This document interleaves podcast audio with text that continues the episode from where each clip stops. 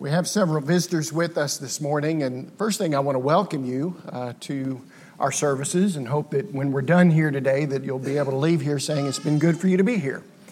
Uh, I do want to explain that I'm not the one who would usually be occupying the pulpit at this point. Our, our uh, preacher, Jacob Holman, is away in Mississippi, I believe, uh, in a gospel meeting. And so they're benefiting from his uh, presence this morning, and, and I'm just very thankful to be able to uh, share with you a, a, portion of God's Word um, in his absence. Did you hear the report this week that it is, it is estimated that by 2050, uh, that Christianity, and I mean that in the broadest sense possible, uh, Christianity will be a minority religion in the United States. And that's getting a lot of airplay right now. People are saying a lot of, a lot of things about that. Um, I'll tell you that my own personal perspective on why that might be the case, I, I think that it, it, goes back to, you know, the social gospel um, and the entertainment gospel and the gospel of health and wealth.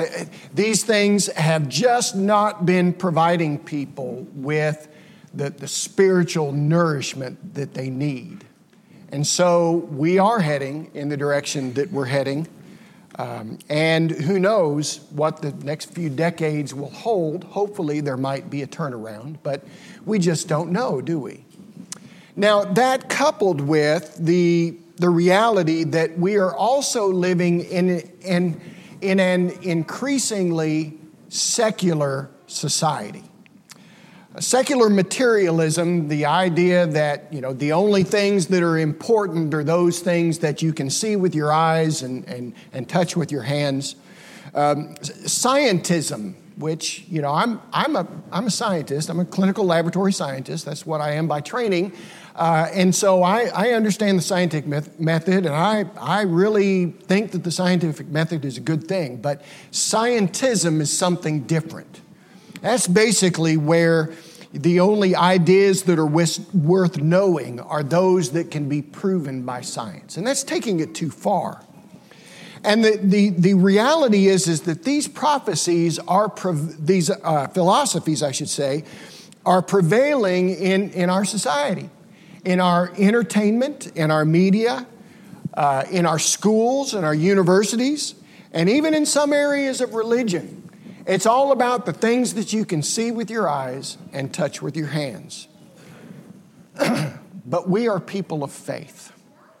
We are people that are brought here together because we believe in something.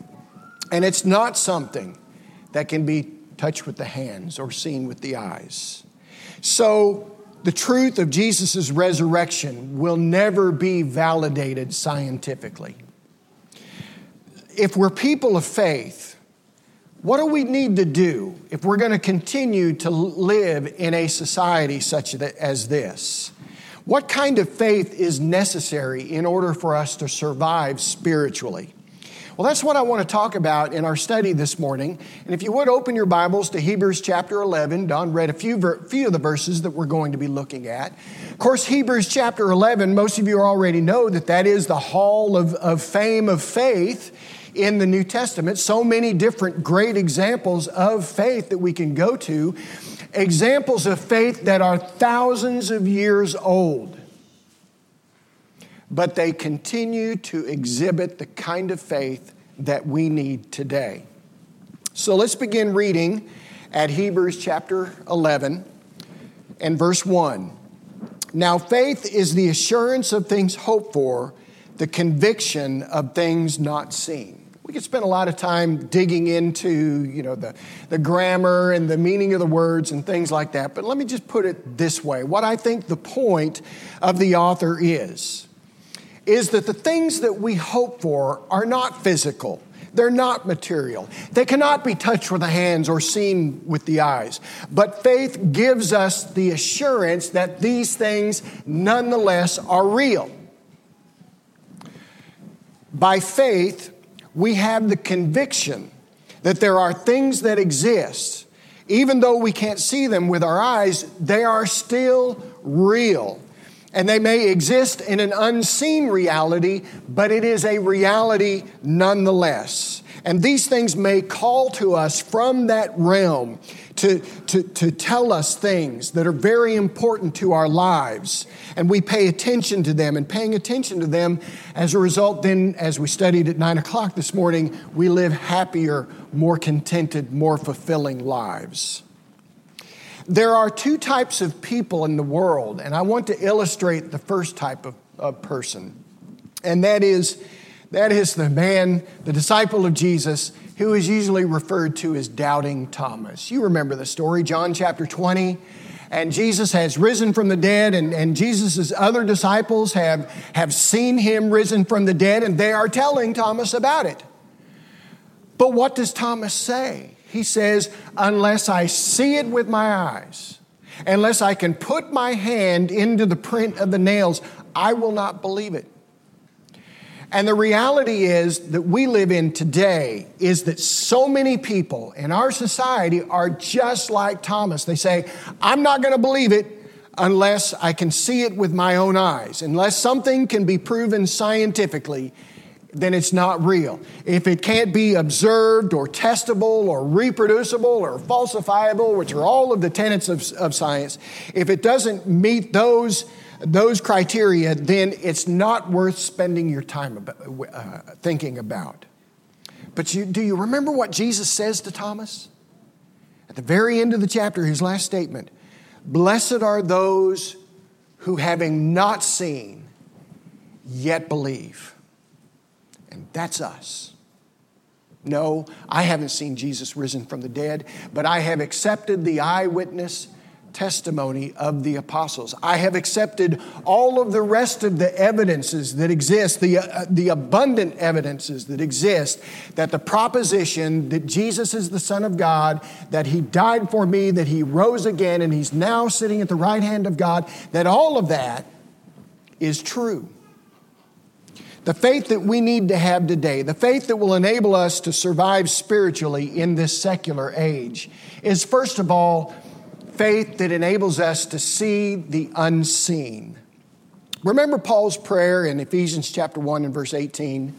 He says, having the eyes of your heart enlightened that you may know what is the hope that has called you, what are the riches of his glorious inheritance in the saints. So we believe we not only have eyes in our heads, we also have an, uh, the eyes of our hearts as well. And Paul is, incur- is, is praying for us that the eyes of our hearts might be enlightened, that we can see the reality of, of the richness of the things that God has given us in Christ.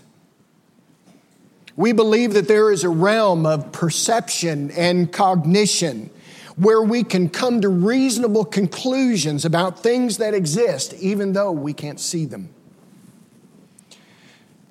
In Hebrews chapter 11, we're going to continue now. I want to go back and I, re- I want to read verse 1 again, but we're going to continue down to verse 3. Now, faith is the assurance of things hoped for, the conviction of things not seen. For by it the people of old received their commendation. For by faith we understand that the, the universe was created by the Word of God, so that what is seen was not made out of things that are visible. visible. What is seen was not made out of things that are visible. Let's turn that around. Let's look at it a different way. Everything that we can see with our eyes was made by things that we can't see with our eyes. To highlight again the nature of the society that we live in, you know, you can't teach that in, in school, right? You can't teach that everything that we can see with our eyes was made by things that we can't see with our eyes. In our schools today, the only causes that can be given consideration when discussing the beginning of the universe are things that can be seen with the eyes, things that can be demonstrated scientifically. But here's the irony Science says that matter cannot be created or destroyed. That's the first law of thermodynamics, right? But here we are. And science has no, no answer to that. And, and if you've dug, in it, dug into this, and maybe you've read some of the things that Stephen Hawking has read, written about, and some of the, I don't care. Quantum foam doesn't make, you know, it was already here. They're trying to, things pop out of non existence based upon things that already exist. So I won't get into, any, into that any deeper, but as, as far as any proposal that's being made right now, they're all beginning with stuff, and you can't begin with stuff. Here's the point. if we're going to survive spiritually in this age, we have to have a faith that enables us to see the unseen. And this leads us to our next point, verse, verse 6. And without faith, it is impossible to please him. For whoever would draw near to God must believe that he exists and that he rewards those who seek him. The most important thing about the unseen is God. Things that are seen are made by those things that are unseen, and the unseen thing that made everything is God. God is, is hidden. We, we don't perceive him with the senses. God doesn't make his presence, you know, known by opening up the heavens and displaying himself visibly so that people can look up and see. That's just not the way it works. Now, we might ask the question, why does God do that? Why is it that God is hidden from our senses? And the answer is simply He wants us to come to Him by faith. That which is not that which is seen is not faith. If you have your Bibles, keep them in Hebrews 11 because we're going to be coming back there. But go with me to Acts chapter 17. Now, this is Paul's sermon to the, to the uh, people of Athens on Mars Hill, where he is explaining to them the unknown God. But it's the way that he explains to them the unknown God that I really want to draw your attention to. Verse 26 of Acts 17. And he made from one man every nation of mankind to live on all the face of the earth, having determined allotted periods and the boundaries of their dwelling place Look at verse 27. That they should seek God and that perhaps they might feel their way toward Him and find Him. Paul goes on to say, Yet He's actually not far from each one of us, for in Him we live and move and have our being, even as some of your own prophets have said, for indeed we are His offspring. But what Paul is saying here is, is that God, yes, God created everything, that He's put mankind in the world, and that He has managed history so that, so that nations would rise and fall. Ultimately, God has done all of this so that we should seek Him. And I'm reading from the uh, English Standard Version, which says that we might feel our way toward Him. But I like the New King James and the Old King James that uses the term grope. You know, I, I think it's probably not used in the more, tr- more modern translations because some of the connotation that that word has today, but, but I, I, I know what it means to grope in the darkness. You know, when, when you get up in the middle of the night and, and you don't want to wake your spouse up, so you're trying to go downstairs and do whatever it is that you need to do, but you don't want to turn on any lights, and so you pass by, you know, the door, and you might bump your shin in it, and yeah, and you feel your way down the stairs, and you get wherever you're trying to go. That's what it means to grope for something. And what Paul is saying here in this text is that God wants us to grope for Him, to find Him in the darkness. God doesn't just make himself known to everyone. He, he, doesn't, uh, he, just, uh, he doesn't just make his existence and his involvement in world affairs obvious, but instead we have to seek him. And to, sometimes we have to seek him in the darkest moments of our lives. Sometimes we have to seek him in the darkness of, of pain and discomfort. Sometimes we have to seek Him whenever we don't know what the future holds for us. You know, David talks in, in, in the Psalms 23, he talks about, Yea, though I walk through the valley of the shadow of death. Sometimes we have to walk through the valley of the shadow of death to find God. So, the kind of faith that we need today, the kind of faith that, that is going to help us survive spiritually in our age, is the faith that creates within us the desire to conduct a diligent search for God. Now, let's pause here and just reflect a moment on the consequences of what we're talking about here. You know, I, I, think we all would understand and agree that there are many people in our society who believe that God exists. And, and they worship Him on some level, whatever that might be for them. But they think that because God exists, then, then that means that God is going to make everything in their life great that they're never going to have any problems. And, and if anything bad happen, does happen in their lives, then they're just sort of thrown into a downward spiral. But, and, and who knows, they might get to such a point in their lives where they're asking the question, where is God in all of this? And in reality, they never had the kind of faith that God is looking for in His people. God comes to us from the unseen. And sometimes diligently seeking Him means that we are seeking Him through the deepest, darkest days of our lives. Sometimes people have to seek God through period of terrible periods of trial and tribulation. All right, back to Hebrews chapter 11. This, now we're going to, to, to start at verse 8. By faith, Abraham obeyed when he was called to go out to a place which he would afterward receive as an inheritance. And he went out not knowing where he was going. By faith, he went to live in the land of promise as in a foreign land, living in tents with Isaac and Jacob, heirs with him of the same promise. In the example of Abraham, he had to seek for God in the darkness of a foreign land. And I think in Abraham, we see an archetype of the kind of faith that we need to have, that God, God would have us to have. And in verse 8, God gives him the command to leave his home, and he left, first of all, he left Ur, which was sort of like leaving New York City to come to, you know, some rural place in Arkansas. Um, he eventually left his father's house in Haran and the most part, important part of verse 8 is that he went out not knowing where he was going. So, the faith that we need to have today is the kind of faith that would cause us to be willing to go out not knowing where we're going. And I want to emphasize here I'm not talking about blind faith.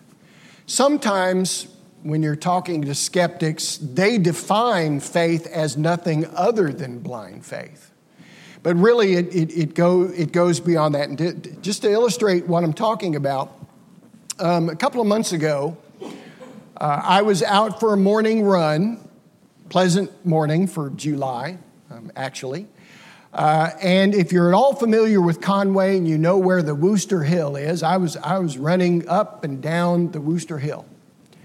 And as I approached, uh, a side street that, that came uh, up to the, the road that I was running on, a, a, a huge dump truck, probably one of those 12 yard jobs, uh, comes and of course I get out of his way, right? I'm going to let him, you know, go, go first. But because I'm running and I'm trying to keep my heart rate up, I thought, well, I'll just, I'll just go behind the truck and cross the road and be on my way. So I headed out not knowing where I was going. I, I could not see what was the, on the other side of that truck. I couldn't see what, uh, what I was going to see once I got to the, you know, beyond the backside of the truck. But once I got beyond the backside of the truck, I was almost hit by a big black pickup truck. In fact, I, the thing came to a rest. It came to a stop about right there, right? If two more feet, and I probably would have been in the hospital. And, and um, I'm pretty sure that when, when I came to my senses, I'm pretty sure that the driver of the truck was looking at me thinking, I almost killed Tim Copeland. And, and the reason it makes me think that is because when I came to my senses, I looked into the cab of the truck and I said, I was almost killed by Richard Barnes. I'm glad he's not here today. I might not have another opportunity to preach here. but we, we talked to each other, we, we laughed a little bit, we laughed. but it, as I was thinking about these things, I thought that's the perfect example. When we have evidence, we need to use it. we need to head out as much as possible. We need to head out when we, where we know where we were going. But that particular time, I headed out where, where, where I didn't know where I was going. Well, so there are times, though, when, when we do have to head out not knowing where we're going. And, and I want to give you an example of that, too. Maybe you've heard of the speed of light problem. You know, the speed of light is somewhere around 186,000 miles per second, which means that in a year, light travels about 5.9 trillion miles. Now, I don't know if you're seeing these images that are coming into us from the new James Webb telescope, where you're, seeing fields of galaxies that are out there, literally thousands, if not millions, who knows how many there are that are actually out there. And, and most of those are millions and billions of light years away. And really, the most logical conclusion that we can come to is, the, is that it took the light that is leaving those galaxies and coming from th- there to here must have taken millions and billions of years to get here. That's the simplest explanation. Now, I will tell you that there are godly scientists who have worked out solutions for how the earth could only be a few thousand years old and the light still get from there to here. The solutions are, are out there. There are multiple solutions. But here's the point I can't understand any of them. If I were to start today, it would probably take, I'd probably have to get a physics degree in order to understand exactly what those really, really smart guys are talking about. Trying to explain how the light could get from there to here in just a few thousand years, few thousand years, consistent with what the Bible says about the age of the earth. But I don't need to know that for myself. I can think about all of the other evidence that is available, the abundant evidence that what the Bible has to say about the world is true and about the, the things, the bedrocks, the foundation of our faith, all of the evidence that is available. And I really don't feel like I need to spend a lot of time thinking about those other things. Now, here's the point there are so many evidences that point to the idea that the Bible is right about so many things. Nonetheless, sometimes we have to go out not knowing where we're going.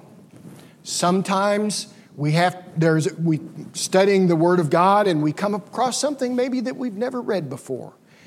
And by reading it at its, at its very basic sense, we come to the conclusion I need to change my life. And that's not easy to do, right? But we do it because we, th- we know that the Bible says it. And so we go out not knowing where we're going. I have found that as my faith has matured, there's a lot less about the world and about reality that is certain. There was a time when the world fit together for me in this nice little neat package. It all made sense, and I had a, a very high level of certainty, certainty about all these things. But as I've grown more aware of things, that, that level of certainty has decreased. But that's okay. It has not affected my faith because walking by faith and not by sight is what we do as Christians. There's more to learn from Abraham. Look at verse 9. By faith, he went to live in a land of promise as in a foreign land, living in tents with Isaac and Jacob, heirs with him of the same promise. So Abraham was able to dwell in the land of God, the land that God had promised him, but he never was able to take ownership of it. In all of this life, this great archetype of what God, uh, of you know, Abraham that God has set before us, it teaches us that the best promises of God are not going to be fulfilled in this life. But we shouldn't feel bad for Abraham. Look at verse 10. For he was looking forward to the city that has foundations whose designer and builder is God. It wasn't even the land of Canaan that Abraham was really looking forward to. Instead, it was a better city, a city with foundations. Verse 13.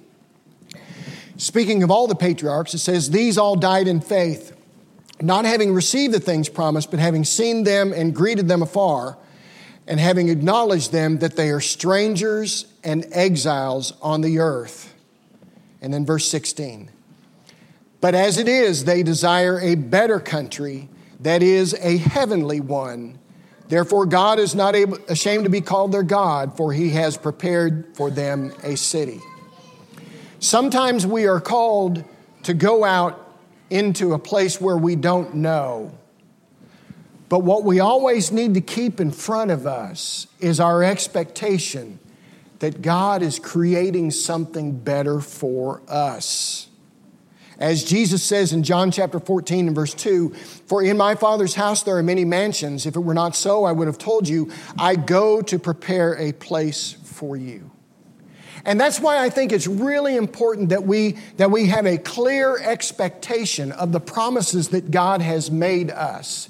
That we just don't have this vague idea that we hear in the media and everywhere else about, you know, heaven and, and disembodied spirits floating around in, in some kind of ethereal existence. We need to understand what the Bible reveals about the promises that God has made for us. 1 Corinthians 15, about the glorious body that we will have raised. Uh, 2 Peter chapter 3, about the, the new heavens and the new earth. This, this place that, that, that Jesus says is being prepared for us. We need our faith if we're going to survive in this day and age. Our faith needs to lead, lead us to understand there's something better for us. Now, the last point that I want to make is, is really flowing on from this. You, you might say, well, wait a minute. I, okay, I hear everything that you're saying about these promises, but people die.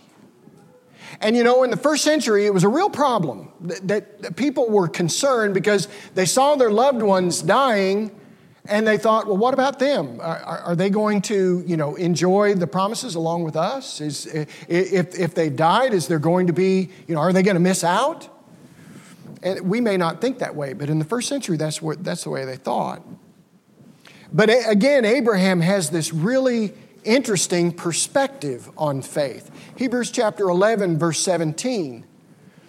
By faith, Abraham, when he was tested, offered up Isaac. Now, we'll just stop right there, mid sentence, but that's okay. This takes faith to a whole nother level. You remember the story. God calls Abraham to go out to Isaac to offer him on Mount Moriah. Uh, and, and we, ought to, we ought to see in all of this a, a foreshadowing of the redemption that God would offer through Christ. It goes on to say in verse 17, and he who received the promises was in the act of offering up his only son. So, the first thing that we have to get past here is the fact that God appears to be asking of Abraham a human sacrifice. And everything else that we know of from the Old Testament says that God abhors human sacrifices. That's one of the main reasons why uh, the, the people of Israel would be given the, the, the authorization to take the land of Canaan because the peoples that were there were offering human sacrifices. But God also, you know, He's asking Abraham for, for this, for, for, uh, to, to offer up his son.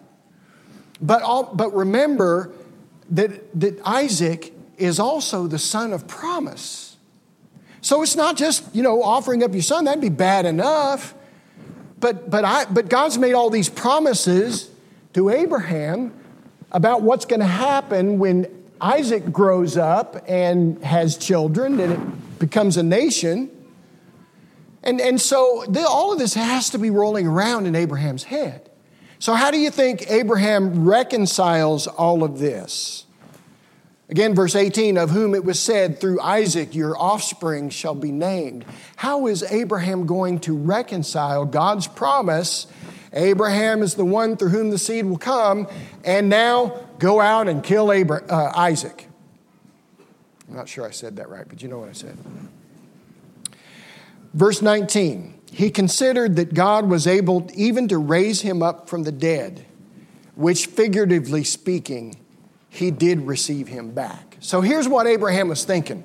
As he's up on that mountain, and, and they have the altar there built, and, and Isaac obviously has finally figured out what Abraham has really been commanded to do because he's lying there on the altar. And Abraham is about the thing that Abraham is thinking yes, I'm going to sacrifice my son. Yes, I'm going to kill him, but I know that God will raise him from the dead.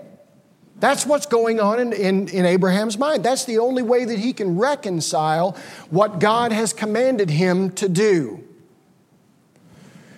And so, this points to another very important thing for us to learn about the kind of faith that God would have us to have. And that is the conviction that God will raise the dead. Now, again, we, we live in a secular society. And their perspective on resurrection is it just doesn't happen. You, know, you, you, can go out into the cemeteries and, and nobody has ever been raised from the dead. It just doesn't happen. And so if it doesn't happen today, then it's never happened. But again, we are people by faith.